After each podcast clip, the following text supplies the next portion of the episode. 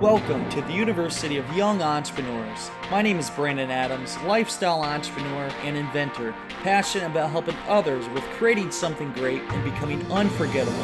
Each week, we discuss helpful tips on becoming a successful entrepreneur and interview other entrepreneurs and inspirational people. Our goal is to help take your business and lifestyle to the next level. Now, let's get started. Welcome back to the University of Young Entrepreneurs. I'm Brandon T. Adams, and on today's show, we have Jason Bay.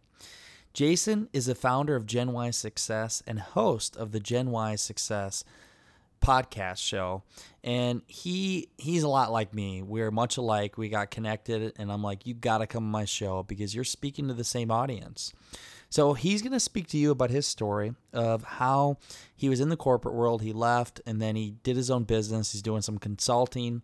But more importantly, he has Gen Y Success and his podcast. And he talks about the top ways, basically, if you're in college right now and you're trying to come up with a way uh, to start your own business, you just don't know where to begin. He goes through the process of what you need to do, the research you need to do.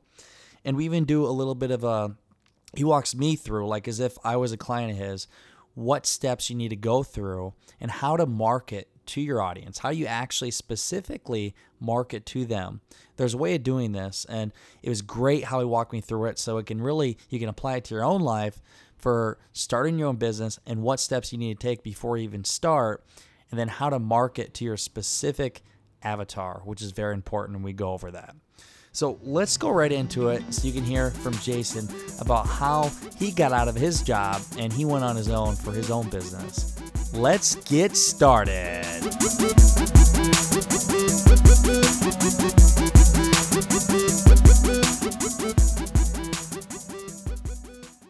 Welcome back to the University of Young Entrepreneurs. I'm Brandon T. Adams, and on today's show, we have Jason Bay. Jason, how's it going, buddy? Going pretty good, man. How you doing? I, am doing good. You know what? I love it because we just got introduced to each other, and we both are. I feel like the same kind of people going for the same things in life. And we had a conference call, and I just kind of put you in the spot here to say, hey, let's just do a podcast show because I know you have a lot of great content to bring to my audience. But before we jump into everything you're doing, I want to hear your story of how it got started, how you got started as an entrepreneur, and how it led to where you are today. Definitely. So entrepreneurship was something I never really ever thought of doing. I wanted to be a forensic scientist in high school. So I used to watch a lot of CSI. I was like, you know what, if I could kick down doors, analyze evidence, and get to carry a gun around, that'd be kind of badass, right? So uh, when I went to college, though, I, I quickly figured out, you know, through doing an internship, I was like, it's nothing like this at all. You sit in a lab all day, and I'm a fairly introverted person, but I'm not that introverted. You know, I need interaction with people. So my first business opportunity came about really just by accident. I was sitting in a forensic science like 101 class, and someone came in and talked about an internship opportunity with a company called CollegeWorks Painting. So essentially, it was run a house painting business, make ten thousand dollars over the summer. So nice. I was like, yeah, immediately raised my hand because the summer before I stacked wood in a cart for sixty hours a week. Oh, it was like the worst. I've done that, man. It's a lot of work. yeah, and I have nothing against manual labor. I think everyone should do a manual labor job of some sort but I made a promise to myself that at the end of that summer I was never going to work around people that I was that were miserable at, at their job. So I ended up doing this, uh, did pretty well. Run a uh, ran a hundred thousand dollar business that summer, uh, painting around thirty five houses, and they taught me how to market and sell the service and hire the employees. So I didn't have to do any of the painting. So fast forward about five years, I was going to leave the company and go work for another solar company in San Francisco or something. And they offered me a position as their marketing director. So that's where I learned essentially everything that I know now. The foundation for that was built working, you know, one on one with the one of the partners of the company and getting to really work on my marketing chops. And then two years ago, I left the company full time, uh, started another business venture that failed, but I maintained a consulting relationship with them and I still work with them. They're still one of my big clients. I do marketing consulting with them.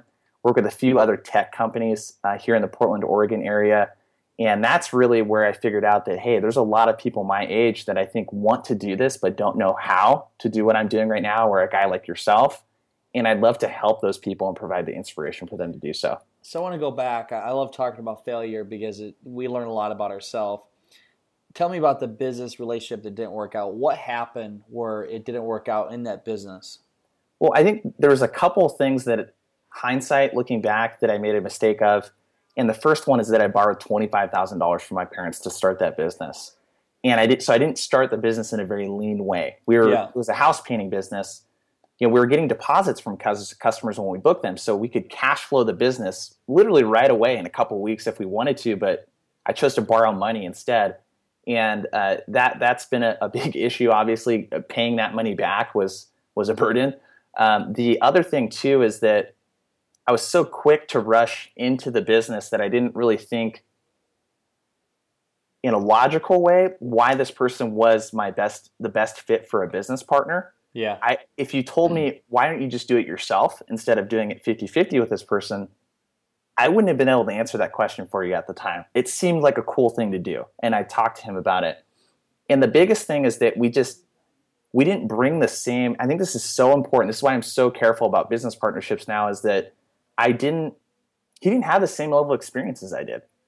Yeah. You know, I knew a lot more about marketing and starting businesses and working with businesses and doing things from scratch that he had never done before. He didn't have a lot of leadership experience either. So when you're going to get into a company with someone, you guys business partners need to both be good leaders. They can specialize in their other things, but they need to be good at leading people. Otherwise, why would you split a company with someone that's not going to manage any employees? So like looking back, those are probably the three biggest things I would say that I that I learned from that experience, and it's still something that, it, you know, it's still something that bugs me to this day. Like we, you know, he's still he's, you know, re, uh, compensating me for the money that that we borrowed. You know, so it's still something I have to live with on a monthly basis. It's not going to disappear for another year or two. So, so that's so. I guess is a learning point because I, I I know what it's like. Uh, you, I mean, when you go into business, somebody you basically marry them, and yep. you're you're married to them, and you gotta not to like jump into it. You got to see what value they bring to the table and add to you to make you better. And because a lot of times, I mean, you see a vision with something and like you both are excited and it's like, okay, we can both do this, but you got to actually sit down and analyze, well, what can they do? And I've yeah. been in the table with six people where we analyze, okay, what is it you bring to the table? It's tough, but you got to go through that process before you uh, make the commitment. But I had to ask that because, you know, everybody learns from them failures and they end up you you look back in them and it allows you to become more success, successful in other things that you do. Oh, totally. So I think learning from your failure is important too. So it's it's oh, important to reflect on it and be like, okay, let's make sure that this doesn't happen ever again. exactly, exactly, and that's why I want to make sure everybody listening knows. You get into business, make sure you know the person you're going business with because it's basically a relationship. I mean, you're going to go through stuff, uh, so much stuff, and when it comes to money, talk about the biggest stress working yep. with a group of people so do your research, and when you make that commitment rather than that dotted line, you're you're basically married in business yep. terms. Yep. So you got past that, and then moving forward, you got you were consulting for a company, and you're helping them with the marketing. Correct. Mm-hmm. Yep. Yeah. So I continue. So College Works Painting, the company I used to work for, they became a client of mine. Nice. So that was pretty cool because now instead of being their marketing director and showing up to an office every day and living in Southern California, which I enjoyed for a little while, but I wanted to move back up here to Portland and maintaining that relationship throughout the entire time. So I think the biggest thing that I would say is never burn bridges because they're, I mean, they, they kept me, that, that kept me afloat for like a year after this business failed. You know, as I had that relationship, I, I could automatically start billing them full time hours, you know, because I had done such a good job for them. And it's allowed me to start Gen Y Success, start podcasting, I have another client now, Chamber DS, that does a lot of big mobile app development for iOS and Android apps.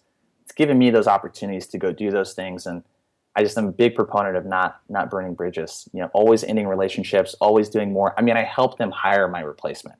You know, who didn't end up working out. Fortunately enough for me, I guess now.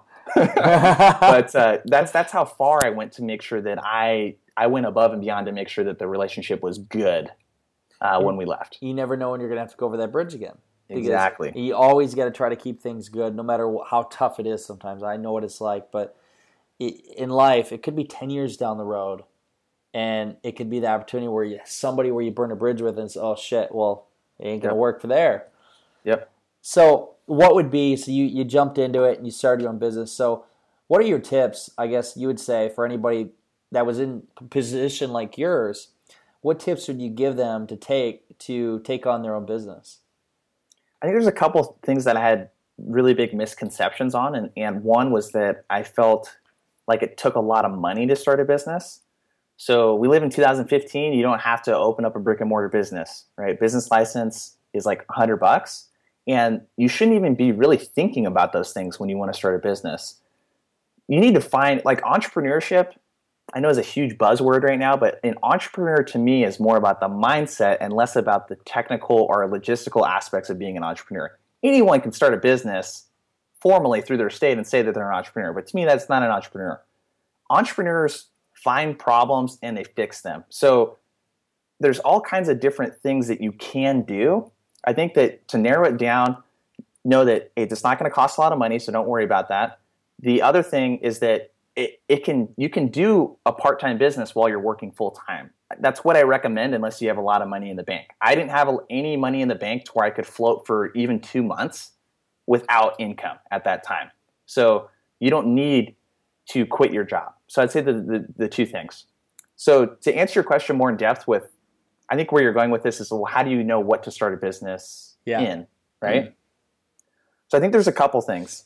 There's there's if you could picture three circles and then these all converging in the middle, you're going to want a balance of all three of these things. So your passion obviously is a big one. Like what do you enjoy doing? I think the big mistake that people make though is that they only go with their passion. So I like underwater basket weaving, let's say. Uh, no one's going to freaking pay me to do that. Okay. That's not a sustainable business. Do you have to like it? Yes. So I think passion is the first thing to look at. And just know that passion doesn't necessarily always come until you start doing something and you see results. So passion is like the least important of the three, I feel, because it's not going to come until you start actually doing it and see the results of something. So number two is you got to look at like what the market needs. So look at what people are already doing. My biggest recommendation is that you start a business that already has demand. Yeah. Apple is a multi-billion dollar company. They can create demand. They have a huge marketing department. They all the PR, tech, you know, research and development. They can do that and make people. They can create a tablet that's never existed before and make people feel like they want it and need it. Uh, most people can't do that, especially for their first business. So look at what people need? What are people already paying for? I mentioned college CollegeWorks painting. On a very simple basis, they hire college students to paint houses. There are thousands of house painting contractors out there, and that's good. Competition is a good thing. It means that there's a demand. People want what you have to offer. Exactly. So the third thing that I would say is what are you good at? I think what you're passionate about and what people need are a little bit different than what you're good at. Like you have to have some sort of value that you offer. So if you, for me, the practical example for me as a marketing director was, okay, like what are the types of things that I do? What do people compliment me on that I do really well? So one of those things was public speaking. I did a lot of traveling and speaking, so that's what made me think of the podcast. Uh, the other thing was, you know, Jason, you're really good at identifying who our customer is and like creating content specifically for those people and and getting other people to look at that content, etc. I was like, okay, so that's something I could help people with. Um, the other thing that I've been uh, good at is coaching people. You know, teaching people. You know, we didn't have a, a call center in the marketing department in CollegeWorks uh, until they wanted me to start one from scratch. you know, so that was like another thing where okay, you know, you need to find ten or fifteen employees. Like you need to coach them how to set up appointments, teach them how the a predictive dialer works. Oh, and then you need to do all the other stuff in your job that's required too. So like being put in that position made me realize that hey, I'm, I'm actually pretty good at putting together systems from scratch. I'm pretty good at teaching people how to do things with scripts and teaching systems and etc. So without knowing specifically what someone is in those three areas, I would say that's where I would start. Focus on your passion, what people need and what people are already paying for, that there's demand, and then focus on what you're good at. And then what you can do is start identifying businesses that are already doing something similar that you want and look for okay what could i do differently than these people what's the negative feedback that these people get on their review sites or their amazon page or their podcast whatever it might be and using that feedback and you can get started in that way so obviously, I mean, in the simplest form, passion, market demand, and then what are you good at? For anybody, that's great. I mean, I always say you got to be passionate about what you do, but don't like reinvent the wheel because if you don't have a huge budget, you can't create this thing that nobody knows about because you, you, you don't have the money to market it. You got to educate the market, which is very expensive. And then three, yep. I mean, do what you're great at. You, you obviously like speaking and everything else. I love to speak too. That's why I did my podcast. I love inspiring people. And we're we're on the same path doing the same things. That's why I'm glad we're connecting. So tell me, I want to walk through uh, which interests audience and me just kind of seeing how you would go through the process. So let's say I let's just say this because I already have done it. I'm starting a podcast and I want to create an online community. I'm doing courses, podcast, blog, and my goal is to be the lead. Uh, let's say for me, example, I'm, I'm a crowdfunding expert. I want to be the top crowdfunding expert in my field. Now, what do I need to do to target specifically what I'm doing to get to that point? It's a really good question. So, where I would start is there's three fundamentals that, and these are not like groundbreaking things that you've never heard of, but the insight that I'm going to give you into it is, is hopefully something that uh, that'll help you out, man. So, the, the three fundamentals are pretty basic. Number one is know your audience. Uh, number two is engage with your audience. And then number three is know how to capture your audience let's dig into the knowing your audience part. This is something that uh, Ramit Sethi from I Will Teach You to Be Rich has been a huge inspiration for this. I've learned a lot from him. I'm, I'm a student in one of his courses. And one of the big things that I would recommend for you is so, someone in your position, you said that you want to be the lead crowdfunding expert. So, what you need to do is get in the heads of the people that would be your customers, right? So, who would be your customer? Uh, it, it, two aspects. So, one side would be a startup who doesn't have a lot of money and they need to raise money for their idea and they, they don't really want to give any equity up. So mm-hmm. it, that's an approach for them. Or the other approach is a celebrity or big name that wants to do a huge launch and uh, they're basically looking for a full marketing uh, rollout. It's more than just raising money, it's basically gaining awareness in the market. Gotcha. So let's focus on startups just yeah. for practical purposes right now. Yeah. So the first thing that you want to do is you want to dig beyond demographics. So I mentioned this in our pre pre-show chat, right? We were talking I was like demographics. If you're running a nationwide political campaign, a person's you know race starts to become really important.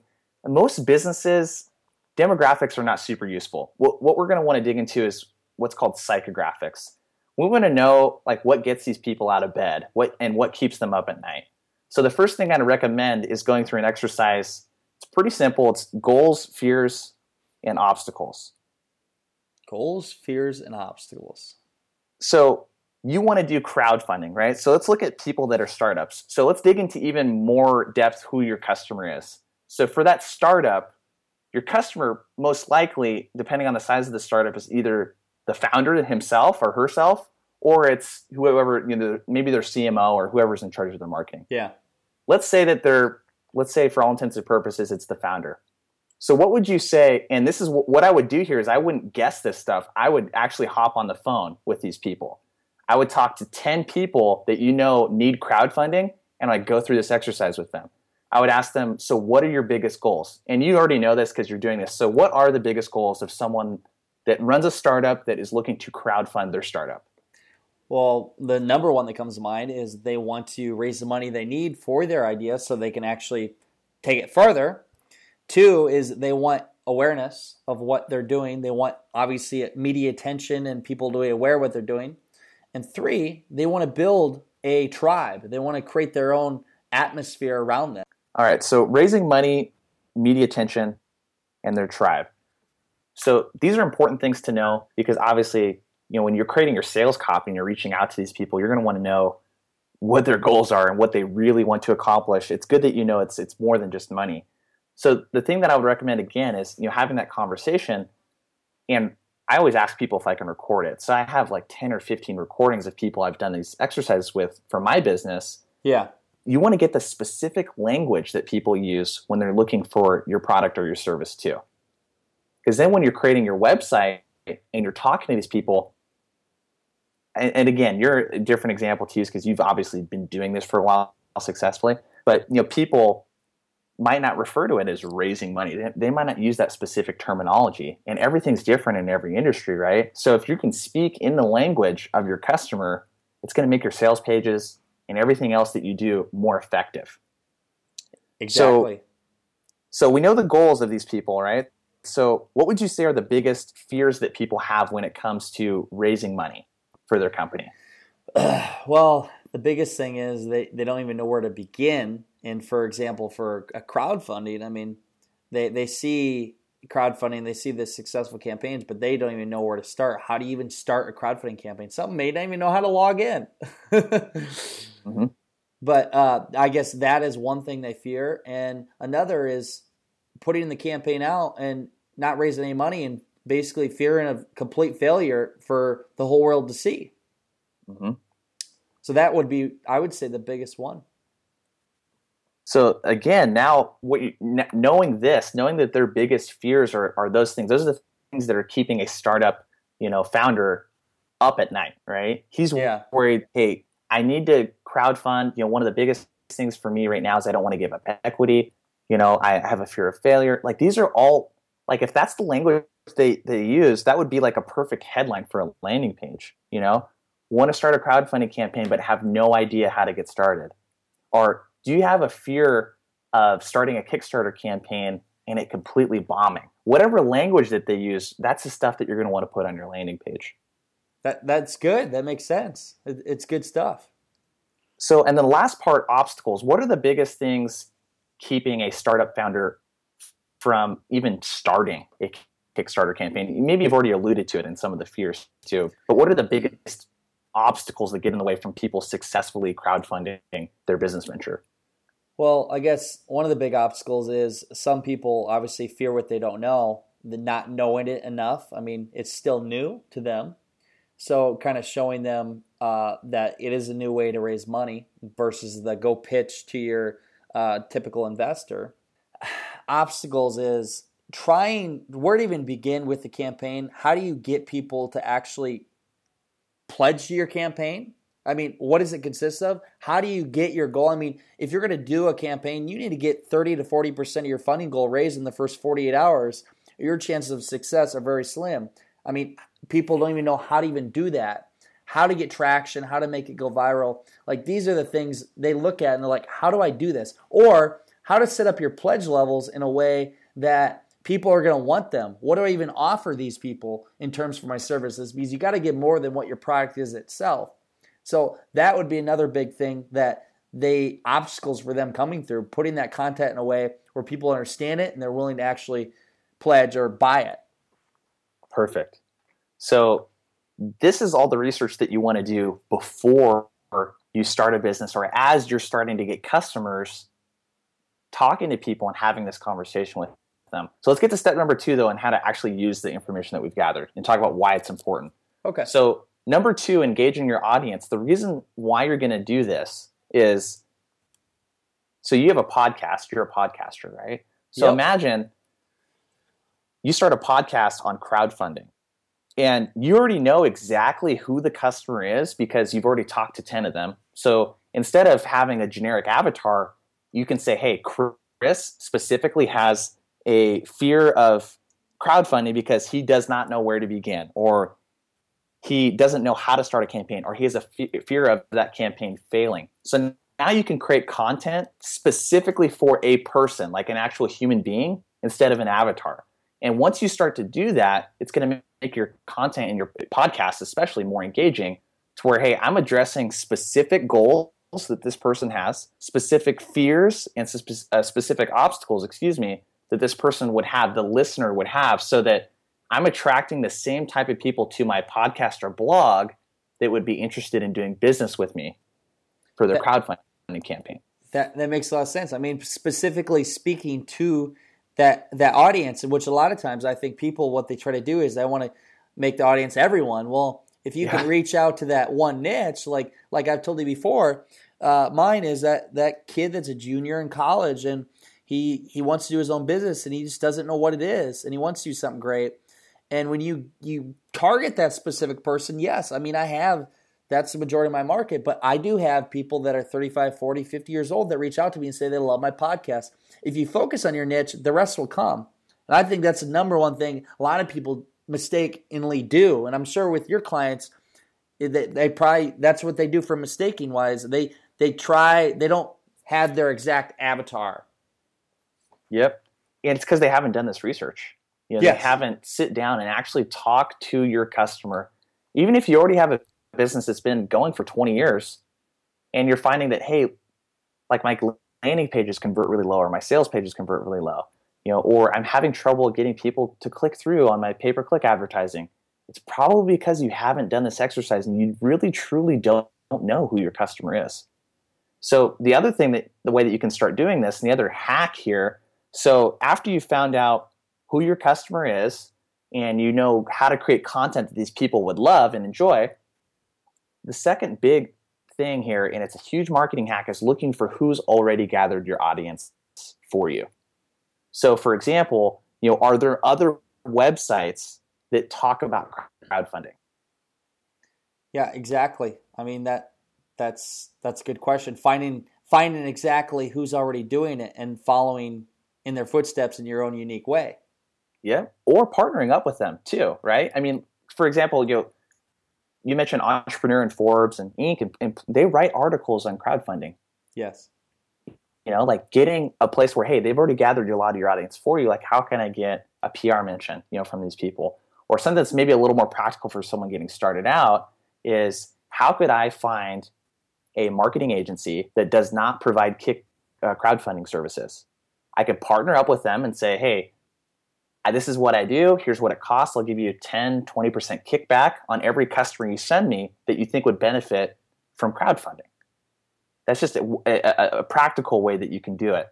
You can look for lots of other industries and niches and businesses that offer services to customers that are very similar to crowdfunding in this specific case and get them to recommend your services and incentivize them to do it. This is one of the biggest things that I help this uh, mobile app development company that I work with do is that we found that there's a lot of marketing agencies and website agencies that want to provide app services for people, but they don't have the development team to do it. So yeah. we create a strategic partnership with them and they send us leads and we give them money back for it. They're very, very incentivized and they can make good money off leads that they would normally throw away.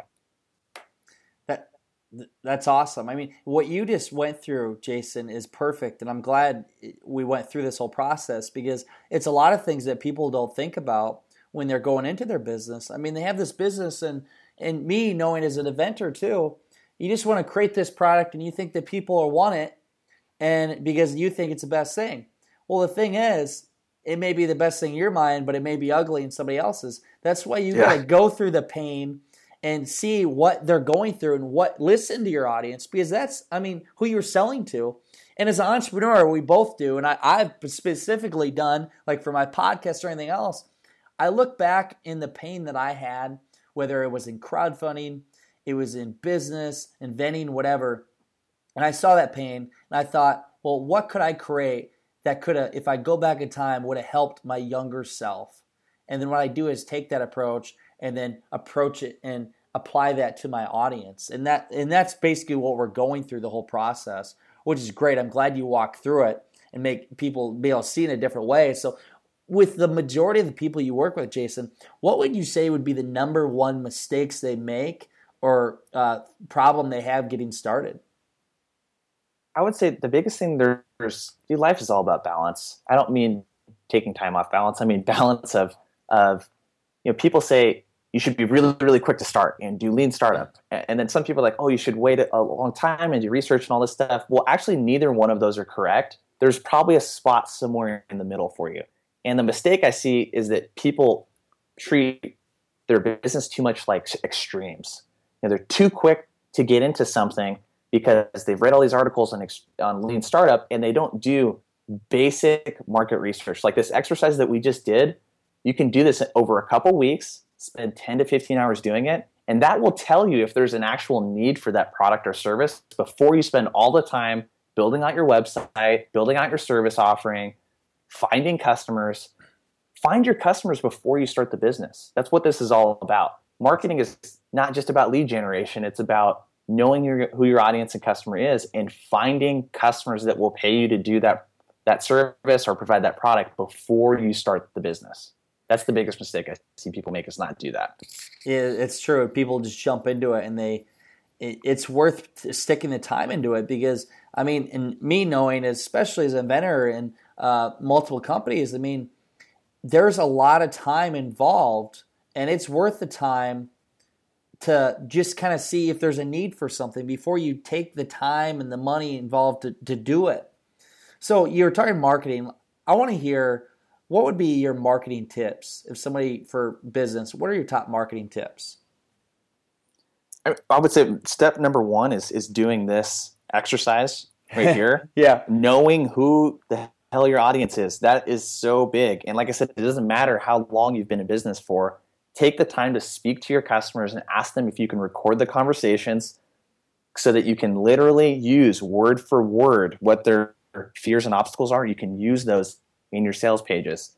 I do this a lot for College Works Painting. Like our sales pages and landing pages convert really, really well because it's in the language of the person reading it. So I'd say that's the that's number one.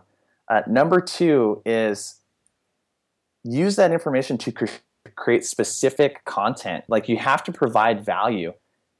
This seems like such a basic thing now. Like in our circles, Brandon, we probably know a lot of podcasters and bloggers. Yeah. But a lot of businesses don't even do anything for free. They, they don't have any free value that they provide for anyone in their company. It's like you have to do business with them in order to see what their product or service is all about. So I'd say the next thing is do something. You can blog, you can podcast, whatever it is, give something away for free to build credibility. We're in this era right now, in the last two or three years especially, where online businesses and online marketers are just all the rage right now. And people are getting so many pay per click ads popping up on Facebook and Google for the same stuff. Exactly. And you got to differentiate yourself. Provide that free stuff. And, mm. and I would say that the last thing would be just, you know, off the top of my head, it would be just be patient yeah. If you have start a podcast, don't expect for it to just blow up in three months. Don't expect to make mm. five hundred thousand dollars a month in profit off it like John Lee Dumas does. Yeah. Like those are unreasonable expectations for most people. So create the content and add value for free and be patient so that you can build a good trusting relationship with your audience. Um, I would say those are the three things. If I had to add a fourth one, it would be test assumptions the yeah. worst advice I've ever heard for marketing is, oh, who cares how it works? It just works. Let's just keep doing it. It's like, are you kidding? If you don't know how something works, you can't scale it. Exactly. So test your assumptions. Like on your website, install a tool called Crazy Egg on your website, and that'll tell you exactly what people click on on your page. It'll give you a heat map of how far people scroll on the page. So if you're in the online space and it's all about converting, you know, signups on your web page, don't make any changes on what you think people would want. Like actual objective analysis is will do you so much more than just guessing subjectively what you think people want, especially if you're in a business where you're not the ideal customer. With College Works Painting, I was not the ideal customer. I was not a homeowner in my 40s or 50s that wanted to get their house painted. You know, so use objective feedback and use objective analysis to make every decision that you make in your business, um, use data to back your decisions before you do anything really big instead of just what you feel on a whim. Dude, Jason, you gave a lot of great content. I mean, it, it basically laid it out for anybody who's want to start their business, what they need to go through, the whole process before they even jump in. And it's really a brainstorming process. So before we go, I, first off, I want to find out from you. I always like to ask, what would be your top books you would suggest to other young entrepreneurs? Um, so there's a couple of different ones that I would suggest. Um, the first one would be the Compound Effect by Darren Hardy. Oh yeah, yeah. I just absolutely love that. It's probably the one of the few books I've read more than three or four times. And the biggest thing that you're going to get out of that book is just the mindset of the compound effect itself. He talks about interest and you know, like if you waited, if if I said, "Hey, Brandon, I'll give you a penny today," that'll double every single day for 31 days or $5 million in cash right now, what would you take? Most people would say, I'd take the five million bucks. I'd take but what they don't, penny. I know. Yeah. but what they don't know is that by day 30, it takes you 30 days to make that five mil, but day 31, you're making 10. But at day 27, you're only at 670,000 in change, you know? So the whole point of that book is that it's the daily do. It's the stuff you do every single day, a little bit of, that is going to make you successful yeah, you need to sprint every now and then in, life and especially in business, but it's really being in the long haul of the marathon that is really going to make you successful over the long run. And I would say the other one, I hate to mention this one because it gets mentioned so much, but the four hour work week really that opened my whole mind to online business Great and what book. I do now. I mean, that just that showed me that it existed, and I'm a total Tim Ferriss uh, groupie for sure. But I would say those two those are the two that, that come to the top of my mind. A great book. I actually just met Tim Ferriss last week. It it was pretty cool. cool. Yeah, right at uh, awesome. uh, the Tony Robbins event. But uh, a great book. I love it as well. Anybody listening that is definitely want to check out. And the Compound Effect. I just got done with. Uh, another great book, and it's just consistency and doing the same thing. I mean, over time, it adds up, and especially a year. And if you can look at life and what you can do in ten years, that is something else. So so, dude, Jason, I appreciate you coming on the show. Where can people find you if they want your help? Obviously, you've created a lot of value already for this podcast or listen to your podcast. Where can people find you, Jason? Uh, GenYSuccess.com is the best place to to find me. That's you're going to find a link to work with me if you want to. You're going to find the links to my podcast, my blog, that sort of thing. And if you if anything that I talked about sounds interesting to you or you like more help on stuff, feel free to email me too, Jason at genYsuccess.com. Those are going to be the easiest ways to connect with me. Hey, Jason, man, I appreciate you coming on the show. I really appreciate it, man. Uh, in the meantime, you know what time it is, guys. Go out there, create something great, and become unforgettable because life is too short not to. I'm Brandon T. Adams. Have a great day, everybody.